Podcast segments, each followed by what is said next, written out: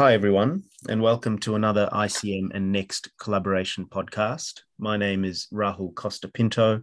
I'm an adult intensivist at the Austin Hospital in Melbourne, Australia, and an ESICM Next committee member. Joining me today is Dr. Kate Brown, paediatric intensive care specialist at the Great Ormond Street Hospital in London, and Professor Robert Tasker, founding chair of neurocritical care at Boston Children's Hospital and editor in chief of Pediatric Critical Care Medicine. We'll be talking today about their recent ICM publication, a narrative review entitled The Brain in Pediatric Critical Care Unique Aspects of Assessment, Monitoring, Investigations, and Follow Up. Kate and Robert, welcome to the program. Welcome. Thanks so much for um, for inviting us to make the podcast. Uh, thank you for joining. So, firstly, I think congratulations on this state of the art paper on pediatric neurocritical care. I'd encourage everyone listening to this podcast to read the paper in full in the May edition of Intensive Care Medicine. But with both of you here today, I thought I'd focus in on just a few of the really interesting concepts, at least to me as an adult intensivist, um, that you've discussed in this paper on you know pediatric critical care. So my first question to both of you is essentially about the epidemiology. And you state in the paper that primary neurologic disorders comprise up to 16% of pediatric ICU admissions.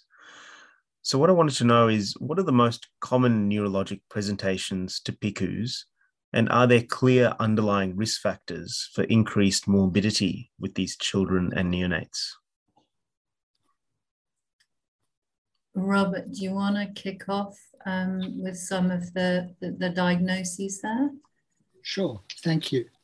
Um, thank you, Rahul. Um, we're getting to know what the epidemiology is from uh, a few large studies, and um, there are large studies from the United States that will be coming along.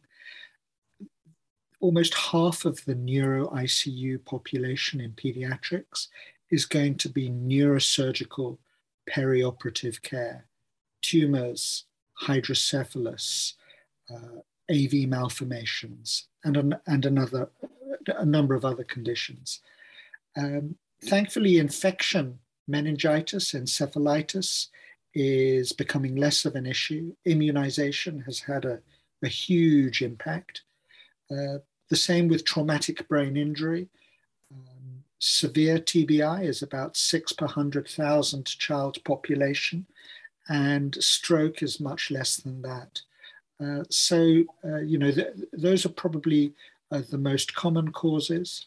Uh, neuro-oncology, um, it, you know, it, it, it all very much depends on the center that you're working at, but sort of nationally, those would be uh, the broad brush big numbers.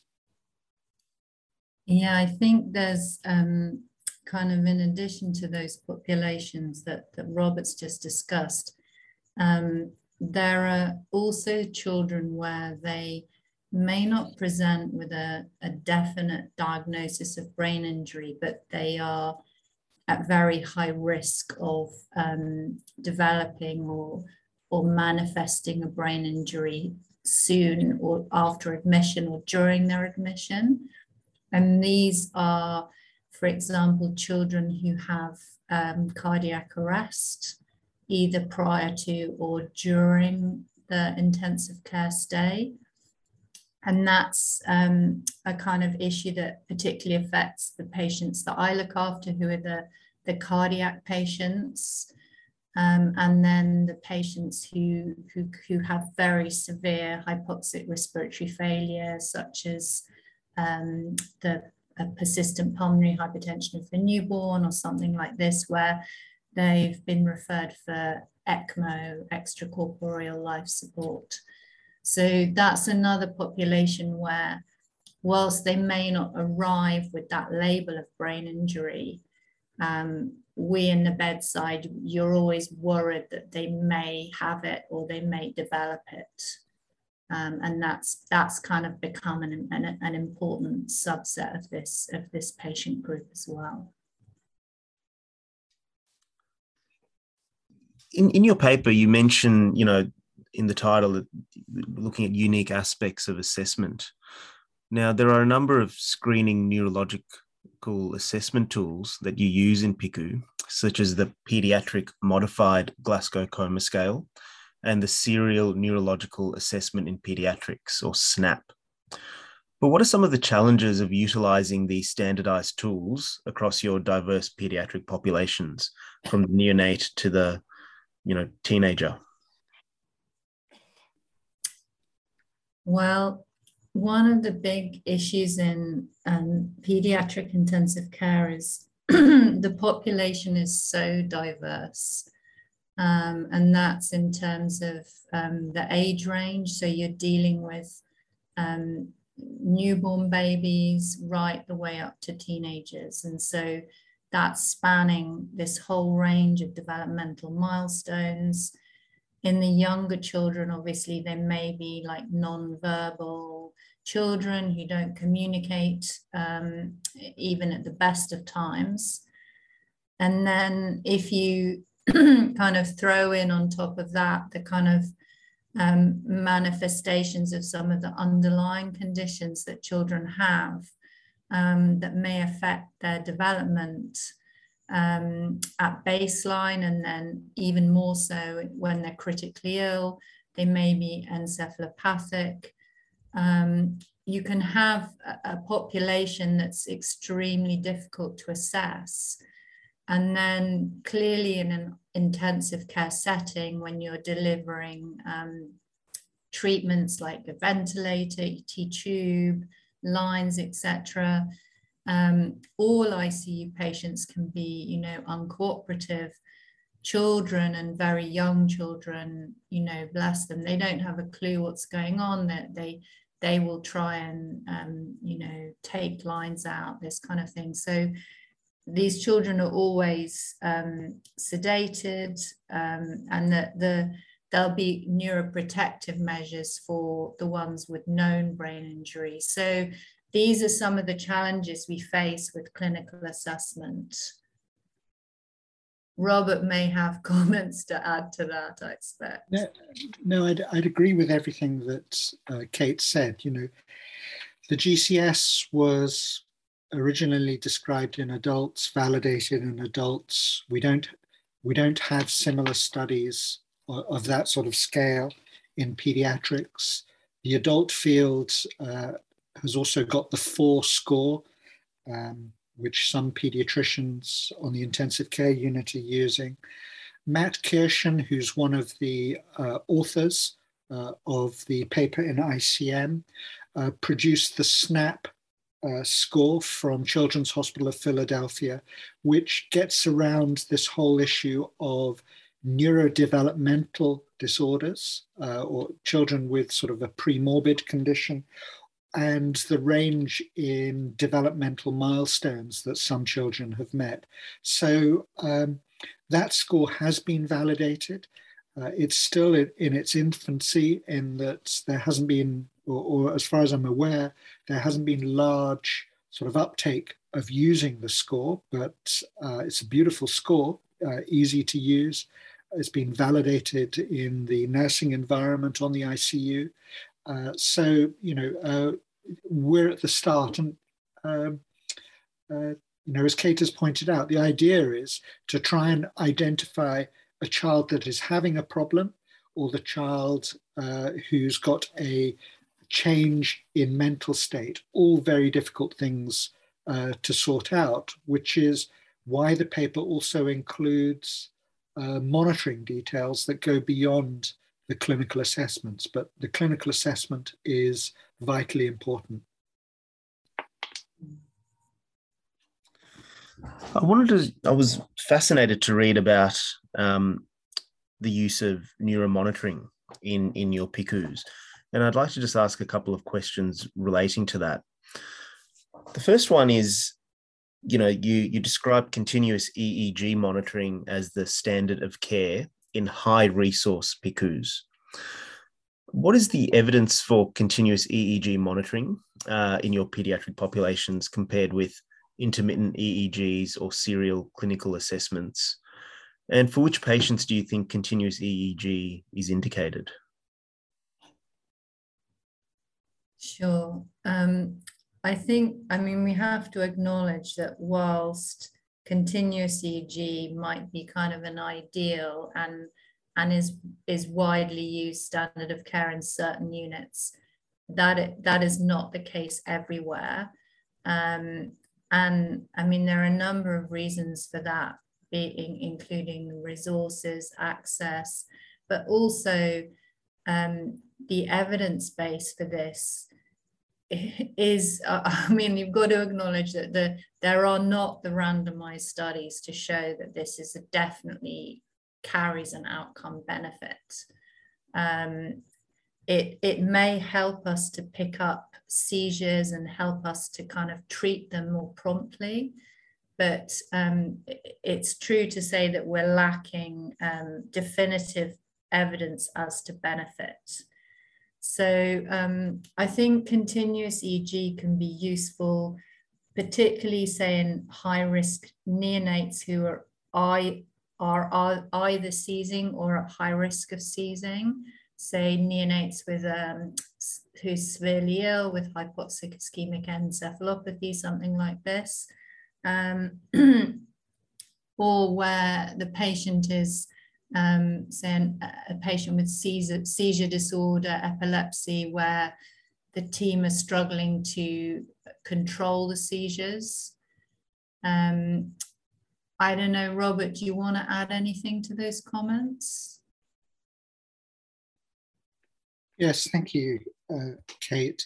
Uh, it's probably worth acknowledging that uh, the clinical neurophysiology uh, societies uh, do have guidelines on uh, use of serial EEG and continuous EEG in children and in infants. And Cecil Hahn was one of the authors, and um, he's involved in EEG research. And this is certainly an ideal that we're trying to follow. I think Kate has pointed out the key populations you know, the comatose patient um, who one doesn't really know what's going on.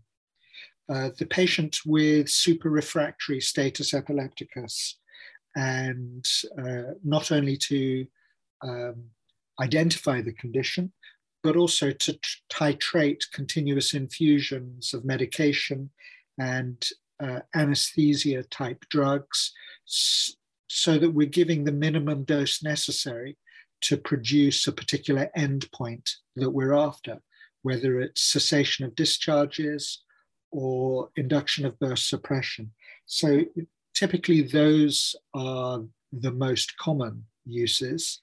Um, there are instances of using it in the ECMO uh, population and identifying discharges, lots and lots of publications in that area lots and lots of publications in patients with status epilepticus.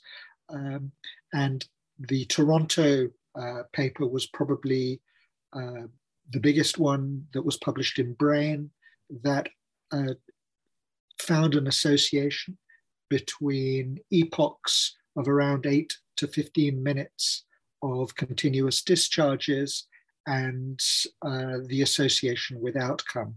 So um, you know that's that's where we are at the moment. It, it's a limited resource. Uh, a number of units tell me that they're not able to start continuous EEG in the middle of the night, um, and so you know it is it it is what it is. Uh, we certainly need more research, and that in part was the purpose of that discussion in the paper.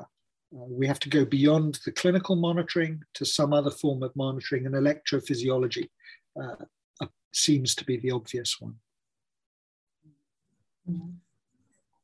So I guess I guess on a similar note, um, it was interesting reading about near infrared spectroscopy, and I was surprised to to to to, read in the paper that up to eighty seven percent of institutions in North America um, use NIRS. What are the indications, Robert, for measuring cerebral regional tissue oxygenation?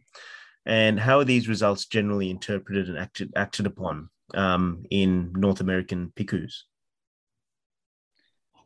Uh, so I, I, think this is predominantly a cardiac phenomenon or um, sort of a practice in infants. I wonder if Kate might want to talk from the cardiac perspective uh, about NIRS. Yeah, absolutely. Um, so, I mean, Robert's right to say that this is quite, is used probably the, the, the largest experiences with the children who are having heart surgery. And um, I think the kind of take up of NIRS in the pediatric cardiac patients has come somewhat because it's been used in the operating room as, a, as a, an additional monitoring device so that the um, during open heart surgery where um, you know that the circulation is stopped the child's in bypass or indeed they're using deep hypothermic circulatory arrest um, it's been used to monitor um, the brain as an additional modality to kind of flag up when there might be something going wrong um, based on kind of sudden changes and drops in the saturation. Sometimes focal changes are seen.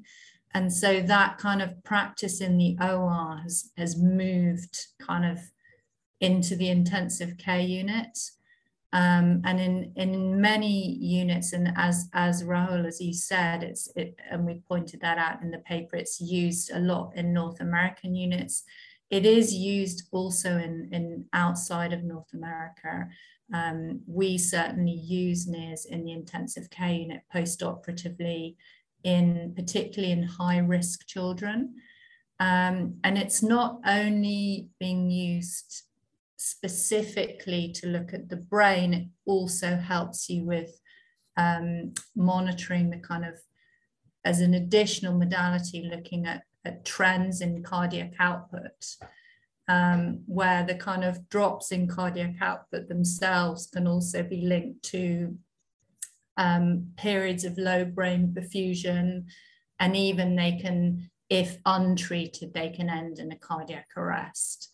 So um, the kind of experience with NIRS has been to develop various kind of guidelines about looking for, for adverse trends and particular thresholds, which we allude to in the paper in, in one of the tables, just to help people to kind of know when to take action um, I think it's again true to say that in terms of like randomized studies to say, is this in the end leading to improved outcomes? Um, those data are, are thin on the ground. Um, so we're looking at um, some good observational studies linking changes with, for example, as I've mentioned, adverse events, cardiac arrest, low output states, which then have those events then have uh, knock-on effects for, for the brain. Thanks for that. I guess as a, a final question now, um, the last part of your paper focuses on follow-up of these patients.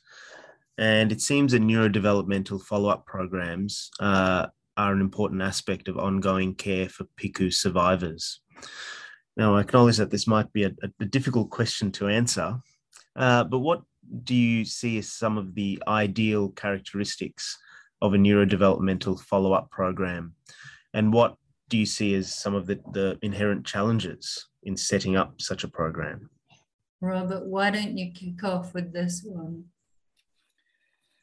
Thank you, Rahul. Um, you know, this this is a, a, a difficult area um, because it makes assumptions about uh, the context and healthcare system.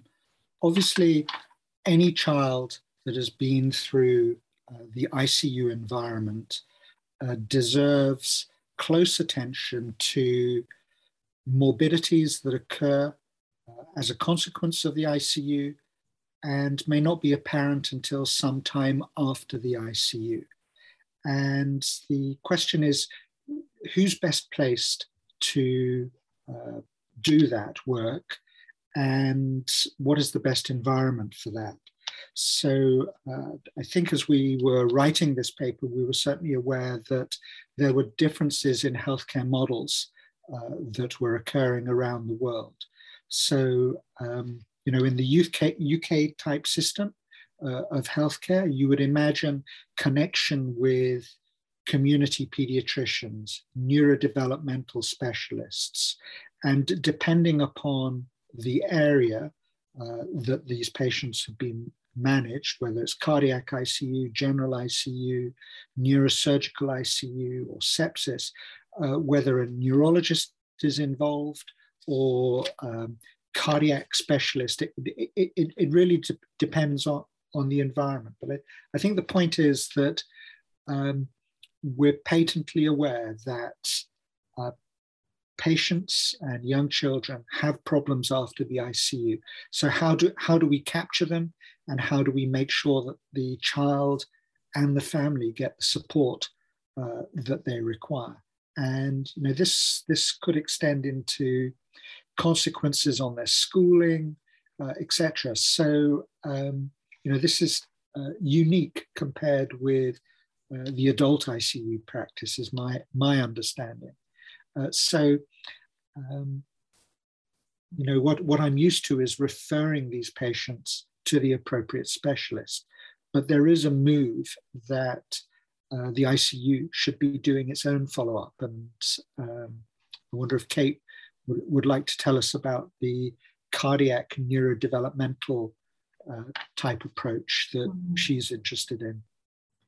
Yeah, so um, there are a few good models of um, kind of holistic follow up where all the children who meet a certain threshold of risk are followed over time using kind of standardized approaches.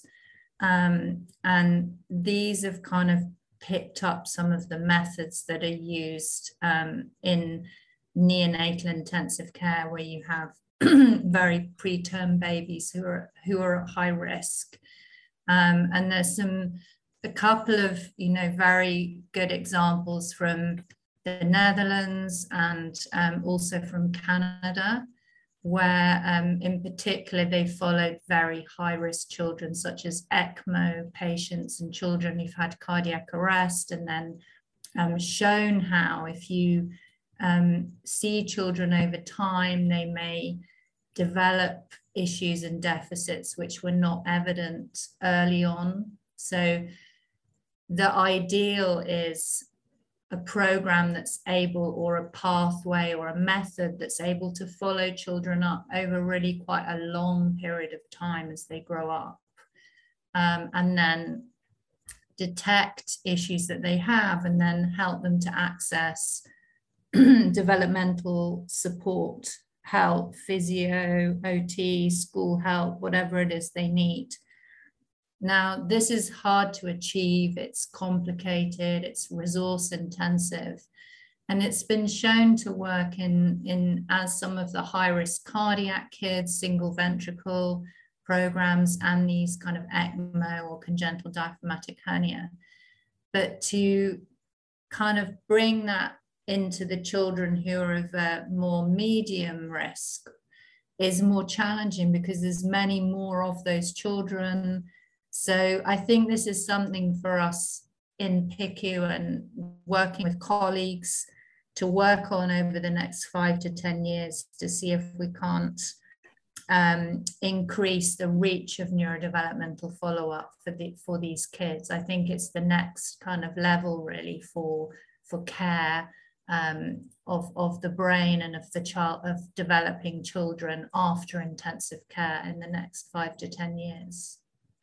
I mean, Rahul, I think that this is where you know you started talking about the epidemiology, and uh, certainly in in the UK, we're talking about um, about uh, 100 per 100,000 child population who requires intensive care. Um, because the intensive care model is different in the United States, that's close to 180 per 100,000.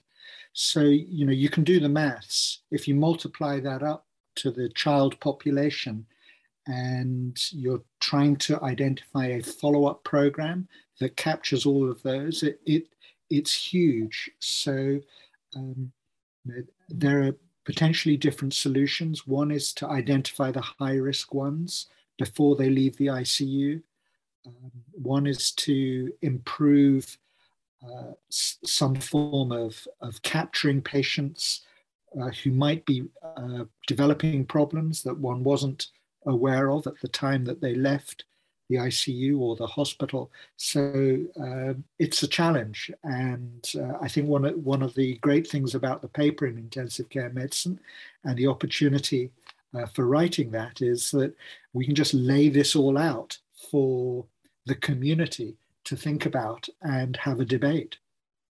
I think your paper uh, will hopefully generate some very robust um, and interesting discussion. Robert and Kate, thank you so much for joining us today. It's been a fascinating podcast, I think, to accompany an, an excellent and very interesting uh, paper in intensive care medicine. And I encourage, uh, again, everyone who's listened to this podcast today uh, to read the paper in full in the May edition of ICM. Robert and Kate, thank you again. Thanks thank so you. much.